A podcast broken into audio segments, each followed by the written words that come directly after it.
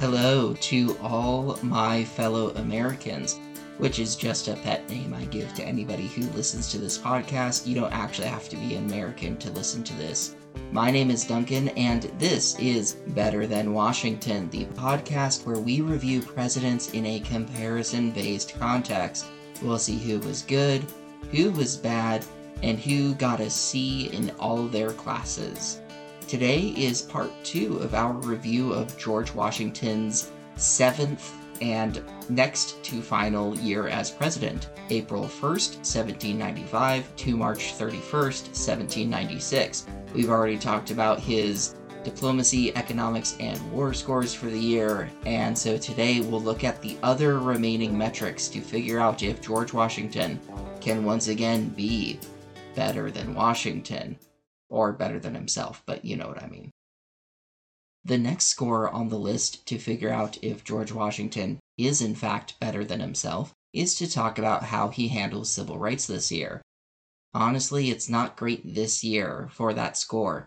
The Treaty of Greenville, or Greenville, led to the removal of Native Americans from lands they had a right to live in, thereby endangering their lives and ignoring their basic human rights. And as we'll routinely reference for nations where it applies, such as the Lenape that I keep going back to, this is the second or even third time that they have had to abandon their homes at gunpoint. And all of this is to satiate the greed of some European Americans. As we mentioned last week, not every single white United States citizen wanted Western expansion, at least not in the manner that the United States chose to pursue it genocide. So the whole situation was wrong. There's no denying that, and there's also no denying that Washington, who would only treat indigenous Americans as people if they followed his definition of civilization, was only willing to use the removal of First Nations for the Western Confederacy. So he didn't care about his neighbors' inalienable human rights, and we could list all the other things that we've listed many times before, such as him participating in slavery him not viewing women as needing rights, things like that. The complete unwillingness to imagine that gay people exist, let alone that gay people should exist, just all of it's bad. So, normally, since we're seeing evidence of Washington actively engage in genocidal actions by ratifying the Treaty of Greenville and employing American Indian removal, this should be a year where you get negative three. However, per our discussion of the Yazoo land frauds, Washington did have an investment in not starting new conflicts with some societies of Native Americans. While he was approving genocide in the Northwest Territory, he was preventing it by not allowing Georgia and greedy land companies in Georgia to try and purchase or take lands from the Cherokee, Muscogee, Chickasaw, and Choctaw. Sure, the motives were not altruistic at all, and they would be undone in future generations. Washington was just trying to buy time between the next war and now. Still, for the moment, there are a few more lives that Washington is refusing to take. And again, this is a comparison based podcast, and we take what small, tiny, insignificant changes and nuances we can here. The conflict against the Yazoo Act is not enough to overcome the Treaty of Greenville, but I think I am safe in moving the negative three we discussed to a negative two. Washington was still a civil rights failure overall, but we can recognize the pittance of effort he put into human rights. We'll save the negative three for years where he just completely and utterly devotes himself to destroying civil rights. Our final score for the year is integrity, and part of George Washington's integrity is whether he made a good choice in appointing people. He had another critical appointment to make this year as well a new Chief Justice of the Supreme Court.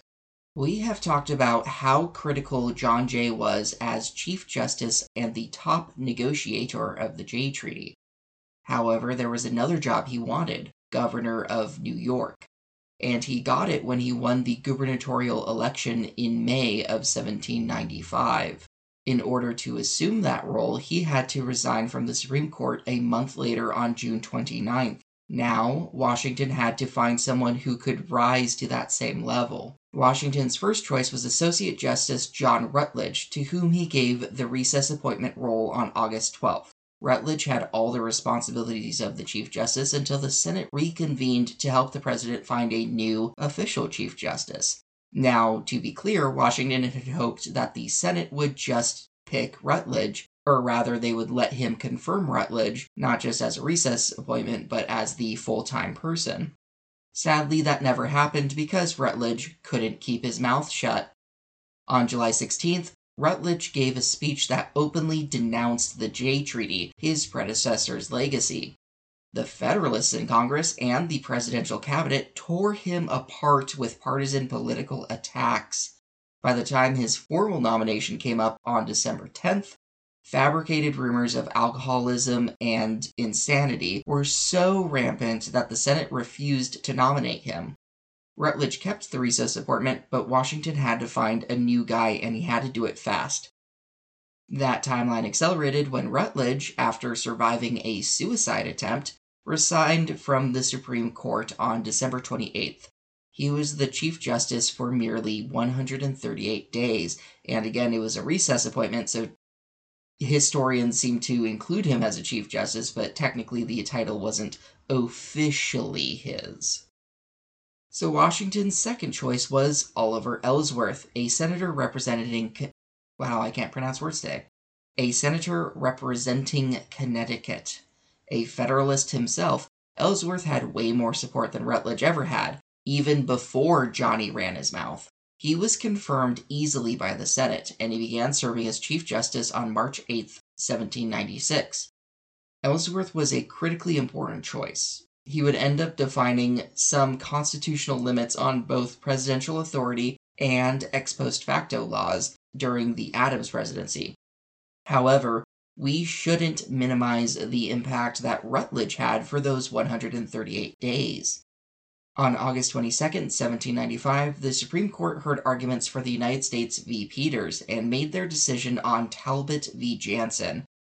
I'm going to be perfectly honest with you guys. I tried reading the actual decision for United States v. Peters on the Library of Congress website, and I still have no idea what the case was about or why Richard Peters, a federal district judge, was put against the United States. However, Wikipedia tells me that the Supreme Court decision established that the federal courts could not hold jurisdiction over foreign privateers unless said privateer operated within an area that the court already had jurisdiction. So I guess that's a good thing?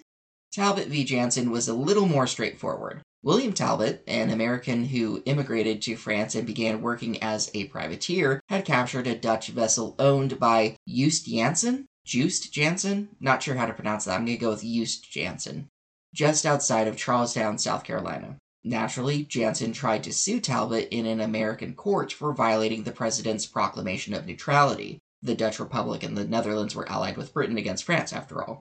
Well, at least they were, but now they weren't because they surrendered to the French. Uh, complicated, but still violation. Talbot then filed an appeal, claiming that since he was now a French citizen, he was no longer an American citizen and therefore hadn't violated a darn thing.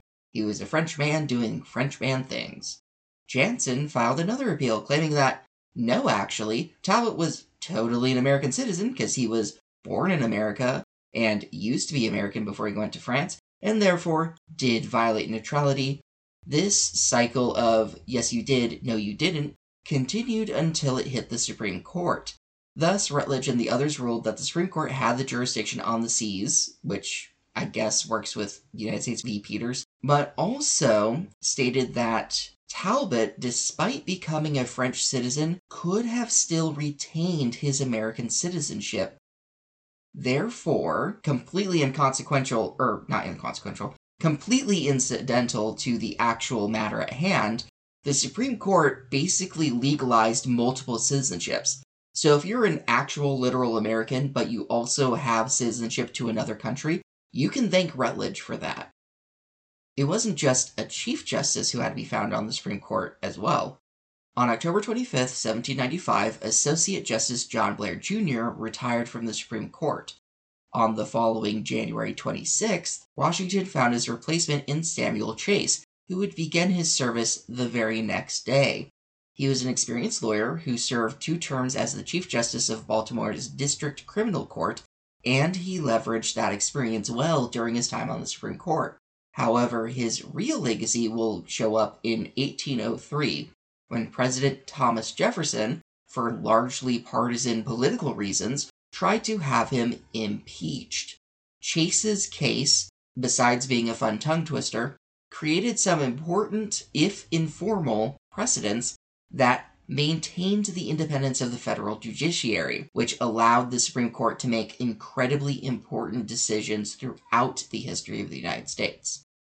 Ellsworth and Chase each had a chance to prove themselves between February 23rd and March 8th, when the Supreme Court heard arguments for and then decided on Hylton v. United States.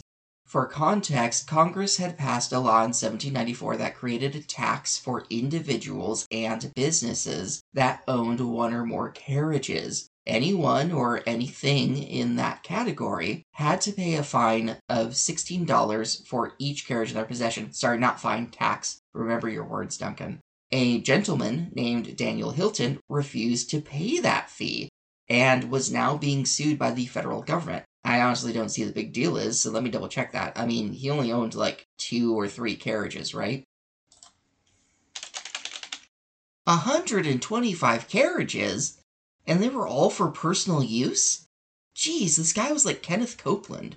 Anyways, during his trial, Hylton's defense argued that the direct tax was unconstitutional, as it did not follow the population based apportionment rules laid out in the Constitution. However, the Supreme Court did not agree with Danny Hiltz. See, the apportionment rule applies to direct taxes, and there is a distinction between direct taxes and taxes that would be considered duties, imposts, and excises. These kinds of fees would instead have to follow the uniformity rule of that same clause. The tax had to be applied at the exact same rate across every region and situation in the United States. For the matter at hand, a tax on consumable good including 125 carriages, was not to be considered a direct tax. Daniel Hylton owed them $400 for his chariots.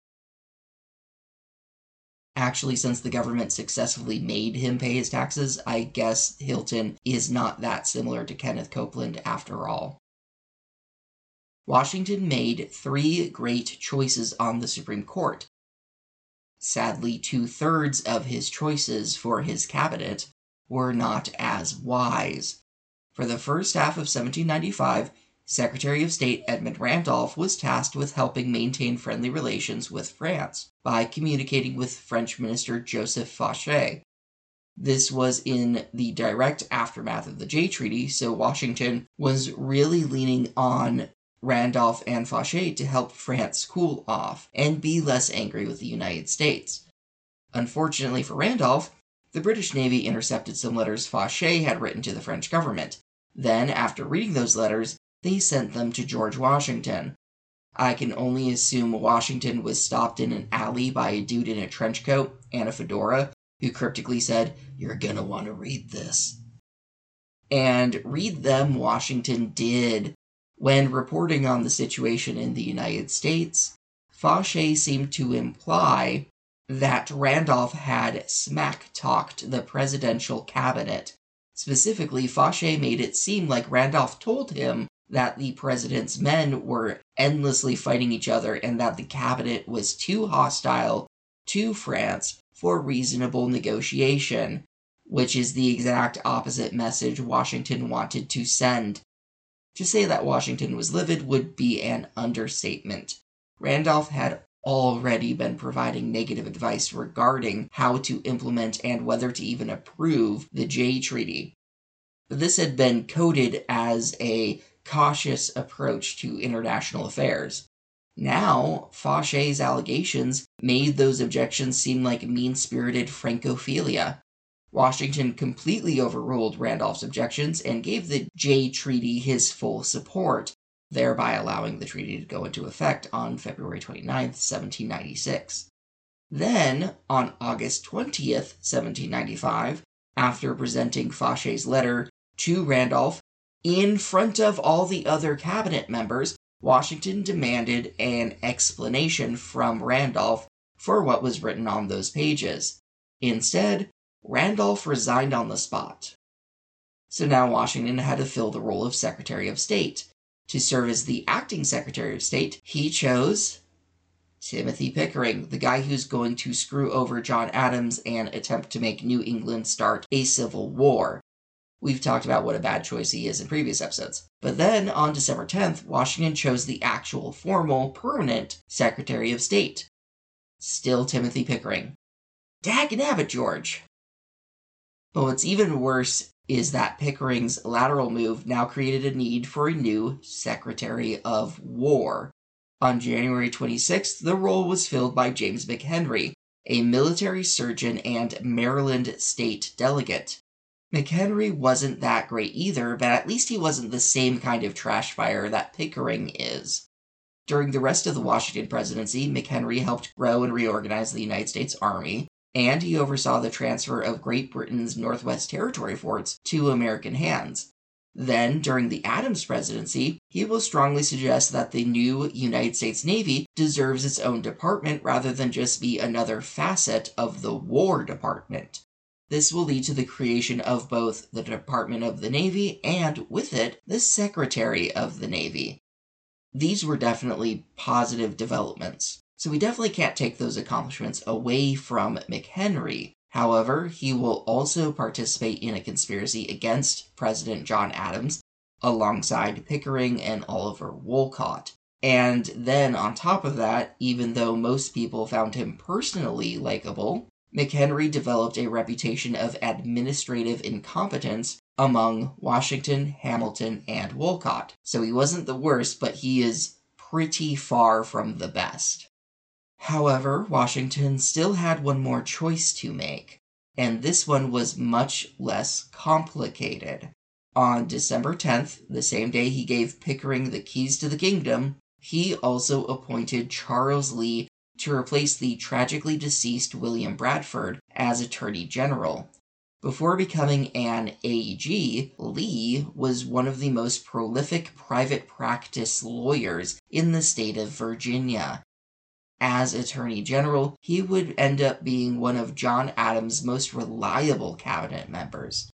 He fulfilled his role effectively, such as when he represented the government as the plaintiff in Hylton v. United States, and he made sure that political differences did not get in the way of his duties. So, Washington had one last good choice in him after all. These choices are going to be the bulk of George Washington's integrity score for the year, However, there is one last choice to consider. On March 20th, George Washington played partisan politics when he refused to turn over documents to the House of Representatives. See, the House was trying to launch an investigation into the constitutionality of the Jay Treaty, which, just to be clear, had already been signed by John Jay, approved by the U.S. Senate, and ratified by the President. Washington completely refused, claiming that the Jay Treaty had met all constitutional requirements and invoking executive privilege to not turn over the documents. Regarding Congress, only the Senate gets to have the say in the treaty making process, and Washington basically just reiterated that fact. Now, let's be clear the investigation was a partisan attack by the House of Representatives, which had become a breeding ground for the Democrat Republican Party, and it was a partisan attack against a piece of law supported by the Federalist Party. After all, John Jay is a Federalist, and Washington clearly fired back along those same lines.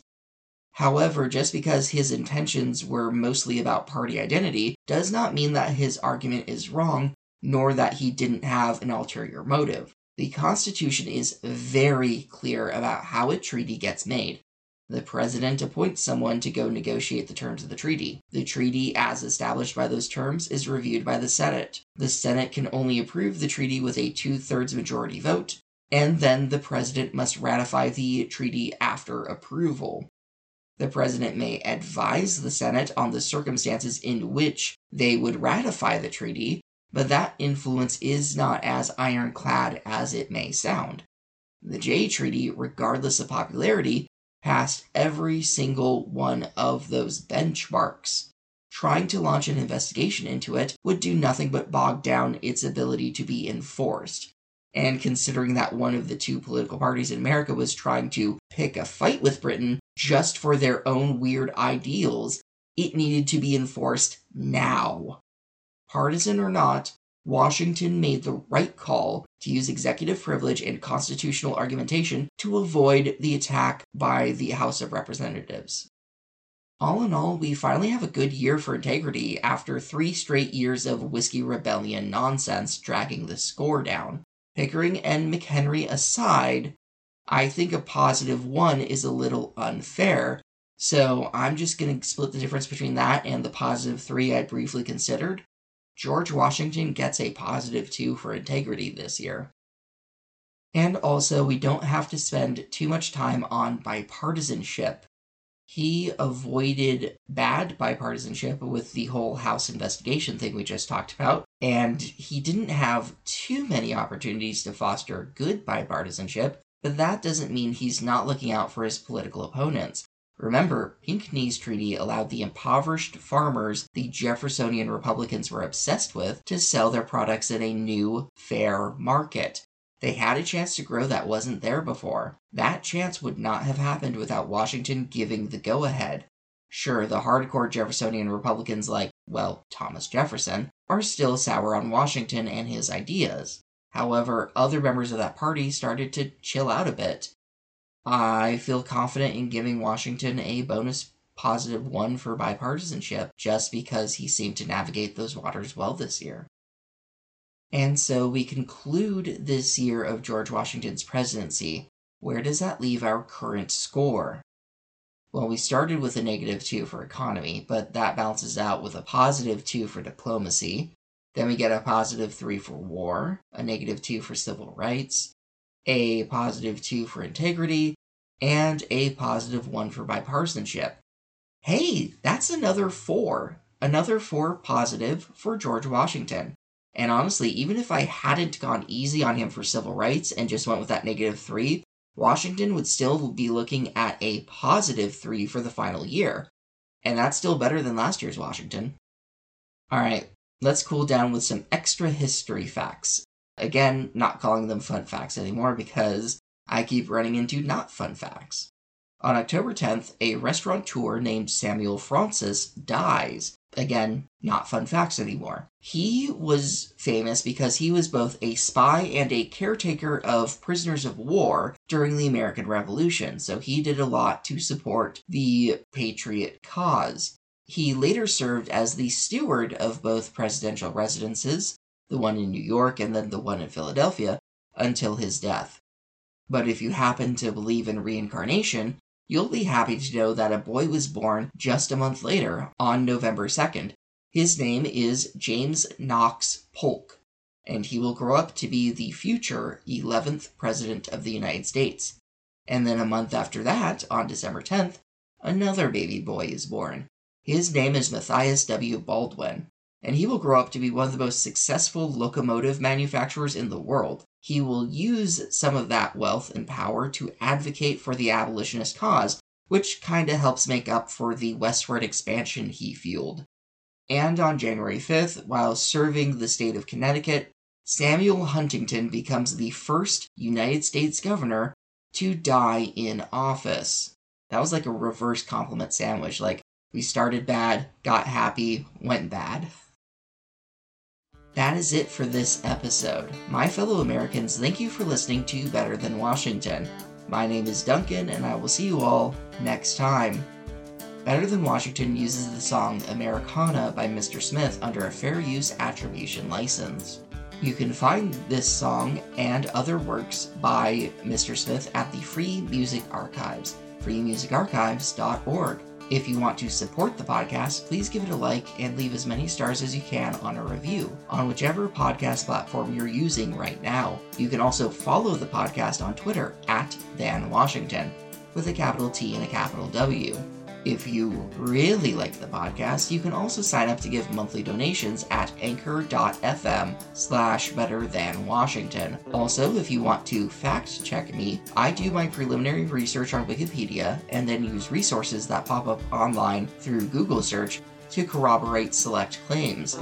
For this episode, resources I used include the actual decision on United States v. Peters, which I found on the Library of Congress website and on supreme.justia.com. And I also read a couple articles about Hylton v. United States on oyez.org, Library of Congress website, and the Library of Congress website again, actually. Uh, found two links regarding the Hylton v. United States verdict there. And then finally, I read an extra article about Talbot v. Janson from law.cornell.edu. All of those links will be in the show notes below. Have a great day, everyone. Thanks again for listening. Farewell for now.